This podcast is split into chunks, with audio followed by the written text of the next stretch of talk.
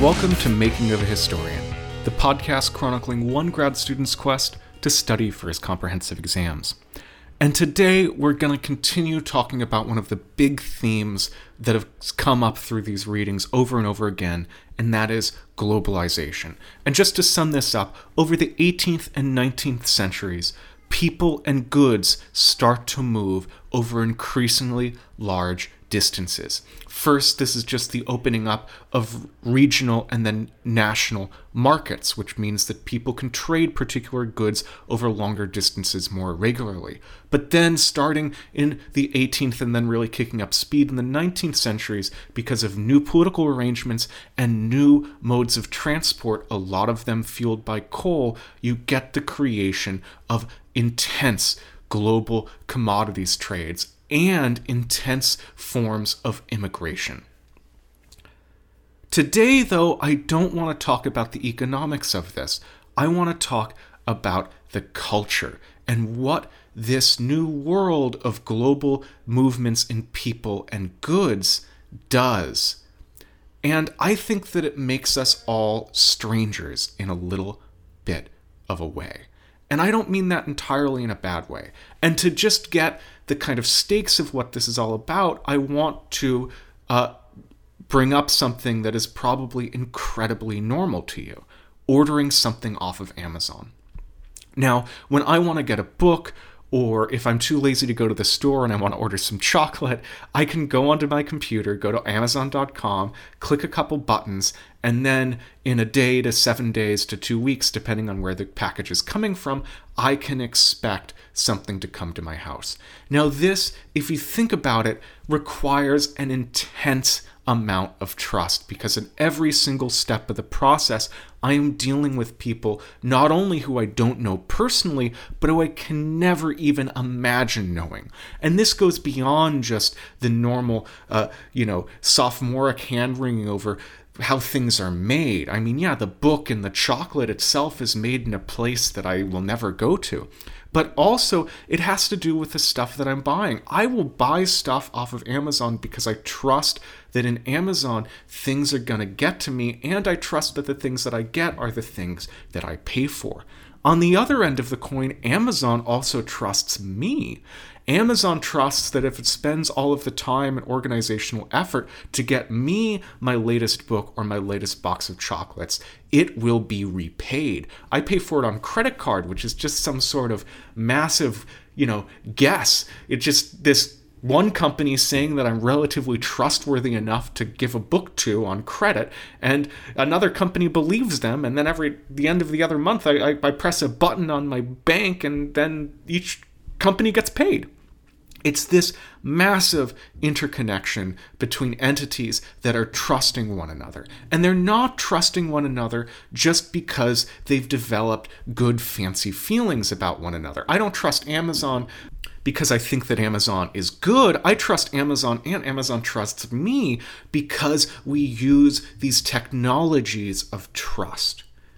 And I want to explain how those come about.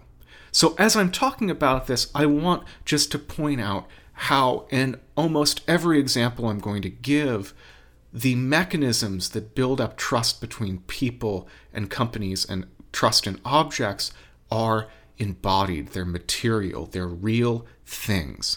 Um, and I'm pointing this out because yesterday I told you that I'm trying to rethink some big ideas about how I view the world. And the essence of that is that when we look at things that we usually call cultural, I think that we really are talking about interactions between people and things, that they're always embodied. Uh, we'll get into the details of that much later when I have kicked the tires of this idea, but I just want to point out follow the objects. So, uh, what we're going to do today is I'm first going to give like a really quick uh, caricature of traditional economies. Um, and then I'm going to talk about some of the mechanisms that people and organizations use to generate trust in new global economies. Then I'm going to uh, give some broader views of how this changes over time and uh, give a couple of implications for how this affects the world today. So let's just sketch out the traditional economy. And I know that this traditional economy never really uh, ever existed, but it's an ideal type, which means these fancy socialists speak for. I know it doesn't exist, but it's still important. So, uh, in traditional economies, you have a much smaller market. People buy and sell and consume things mostly from people with whom they have long histories. Imagine a French village. There, most economic transactions are probably between people who know each other. The fancy lord will get shoes from the shoemaker they've known since they were seven. The uh, brewer will get wheat from the farmer whose grandfather hung out with the brewer's grandfather.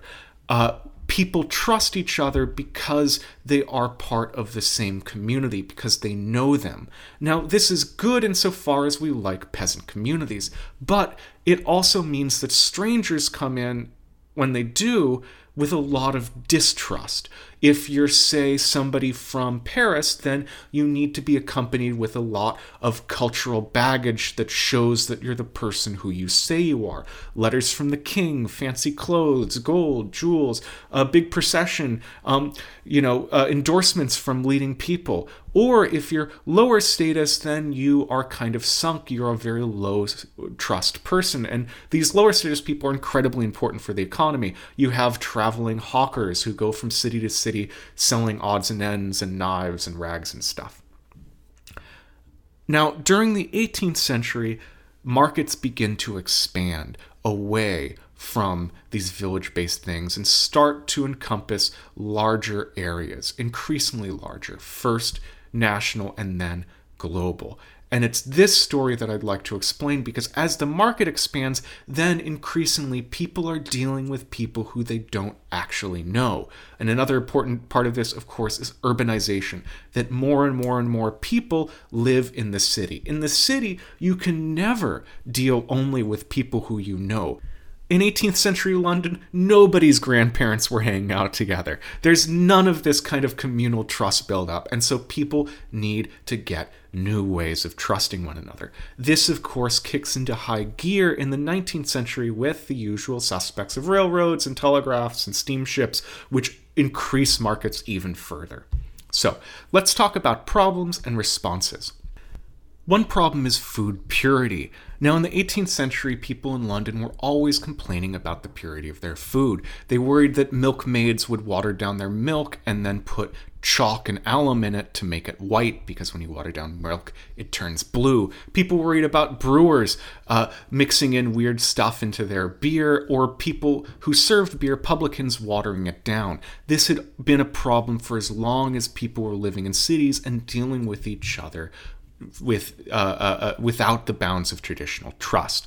Now, the solution was government control and inspection. In the 18th century, you got a lot of inspection of places of production because of the excise tax, which remember meant that everything, uh, a lot of consumer goods were taxed at the point of production, which required government officials to go to like uh, candle makers and brewers and actually look at how things were made. But in the 19th century, it became a bigger problem, and you got government agencies who were devoted to inspecting and then publishing data about food purity.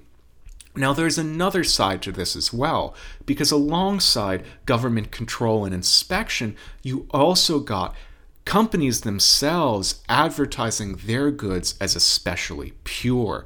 So, with the case of beer, one of the reasons why you get the rise of bottled beer in the middle of the 19th century is that it's a marketing ploy by the brewers to tell the people who are buying the beer that their beer is coming directly from the brewers. There's no blocks in the exchange between brewer and drinker that can lead to adulterations. This, of course, arises alongside branding.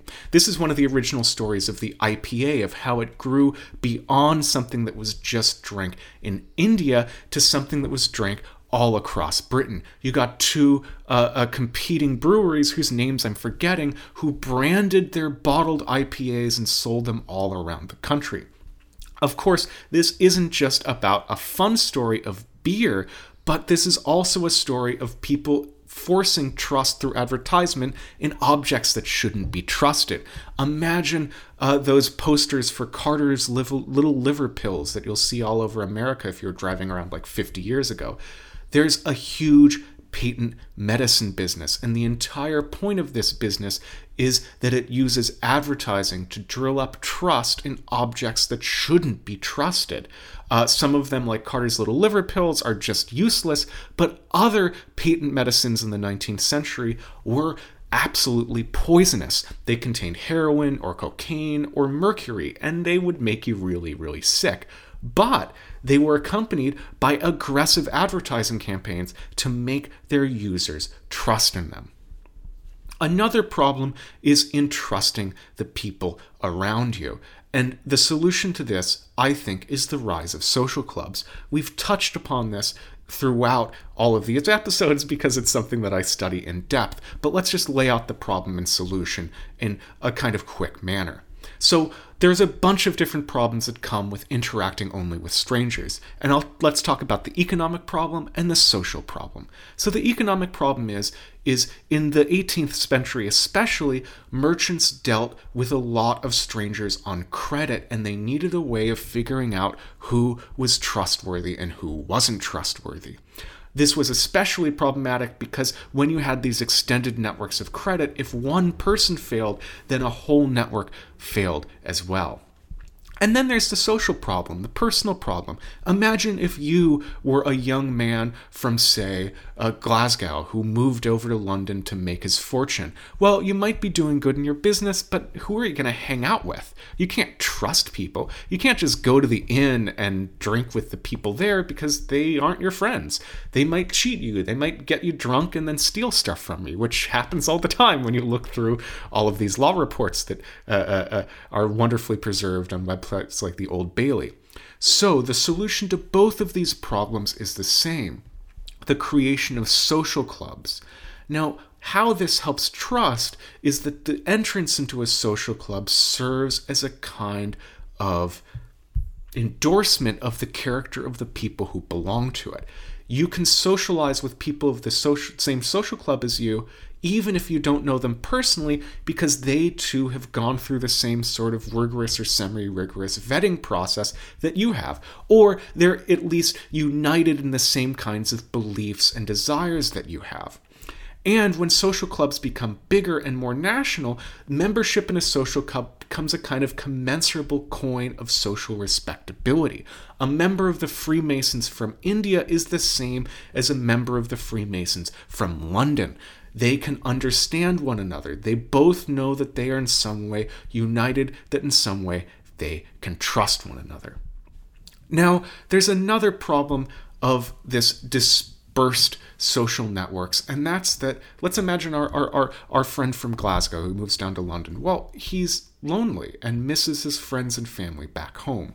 There's another form of solution to this problem, and that is the post, the exchange of letters. In Britain in the 18th century and America in the 19th century, you get a massive explosion in the postal system. You get letters flowing back and forth between people in incredibly higher rates than ever before. And in part, this is because people have become widely distributed and people start to have to do a lot of their effective labor, a lot of their social and, and, and emotional lives through the medium of letters.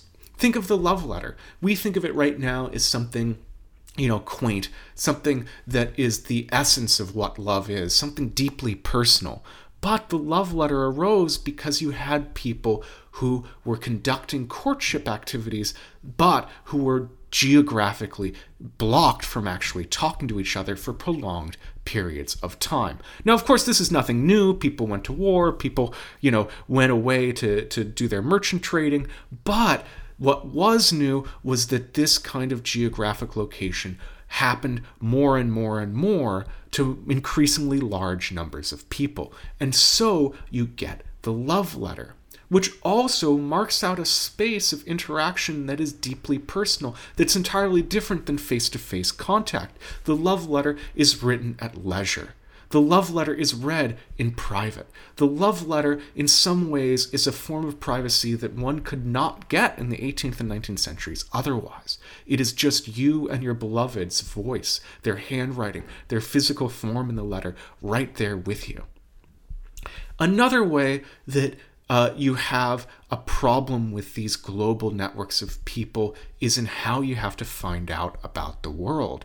As networks of global commerce increase, so too do people's livelihood depend on processes that they can never see. The Lancashire cotton spinners had to rely on American slaveholders to continually produce cotton in the American South. How are they going to figure out about that? Well, alongside these developments uh, that I've discussed previously, you also have the creation of international news organizations. Now, one of the big ways we can see this is after the 1870s, when, with the expansion of telegraph networks, you get an increasingly interconnected system of news offices. These still survive today. Reuters and the Associated Press and the Argus uh, uh Association of Newspapers in Australia are all of these combinations of wire services that started out sharing information along the telegraph wires. And this not only gave information to people, it not only solved the problem of distance, but it created a new kind of world. Those places that were connected by telegraph were closer, metaphorically, than places that were not connected. A Londoner could get a lot more news about Australia through the wire than he could get news about southern Italy because there were fewer telegraph connections. And of course, there's the railroad and the telegraph, uh, which we've dealt with previously. These collapse space and time, they make places closer to one another. What happens to these solutions of the problem of distance over time?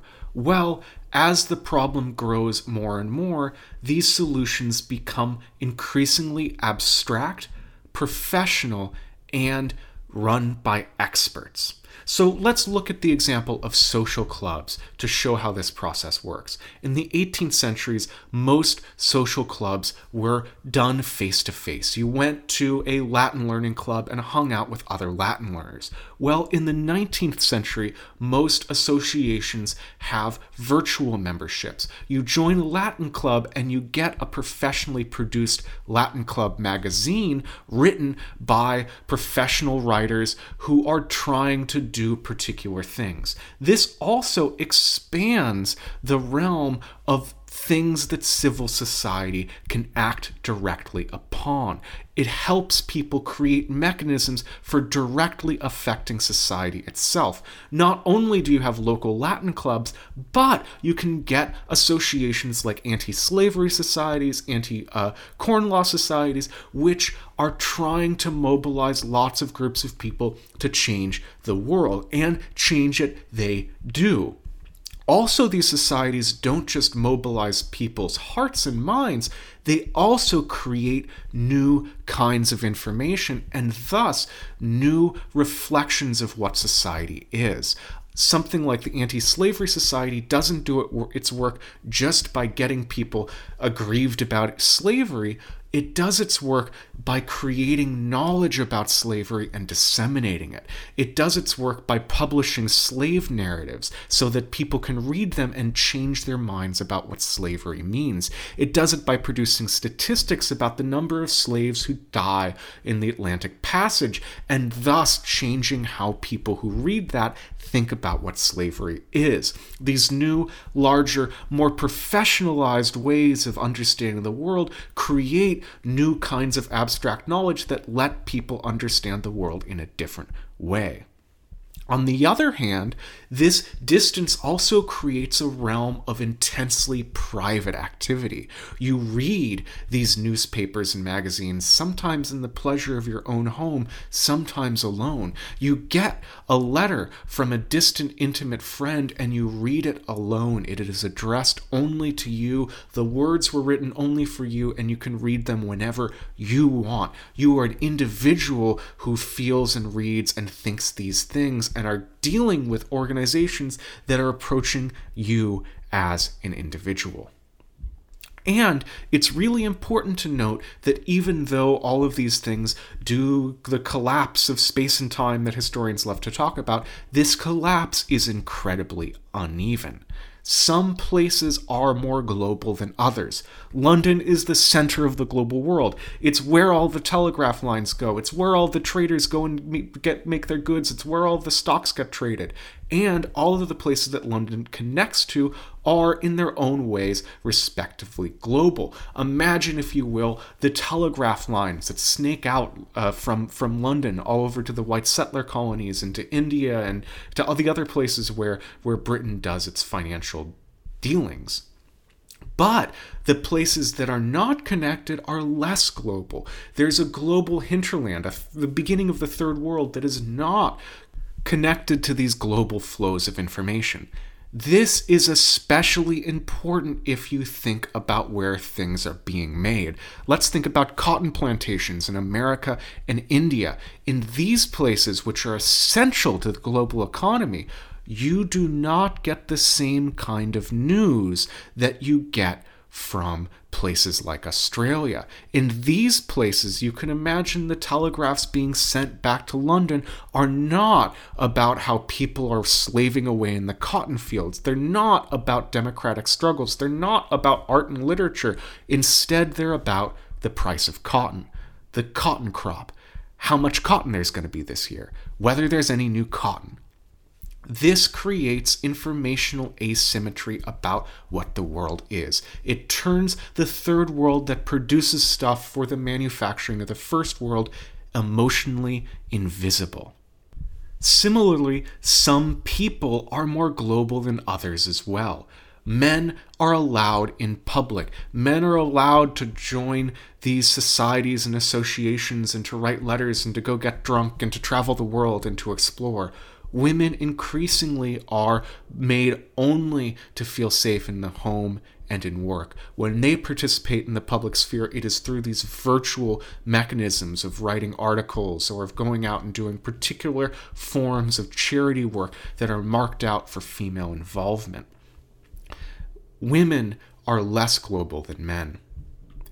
And let's also say something about the family because even though the modern world champions family values, with this greatly dispersed global world, the family becomes increasingly less important. The family is small and weak. It's not only nuclear, not only, you know, just uh, uh, parents and children, it's also highly dispersed. The father goes off to work and perhaps even goes over to the colonies. The children, when they grow up, will also leave as well. You get families strung out all over the places where British people move.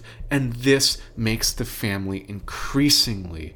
Uh, uh, uh, shaky. It makes the emotional core of domestic life increasingly soft and crumbling. Thanks very much for listening to me today on Making of a Historian. I have to thank, as always, Jonathan Lear for the intro music. You can find his Bandcamp if you search for his name. Also, thanks to Duncan Barton, who made the image for uh, the podcast. Uh, if you like the show, please rate and review us on iTunes. It's super helpful. Uh, give us a shout out on your social media accounts and send me an email, perhaps. Uh, thanks very much for listening, and I'll see you guys tomorrow.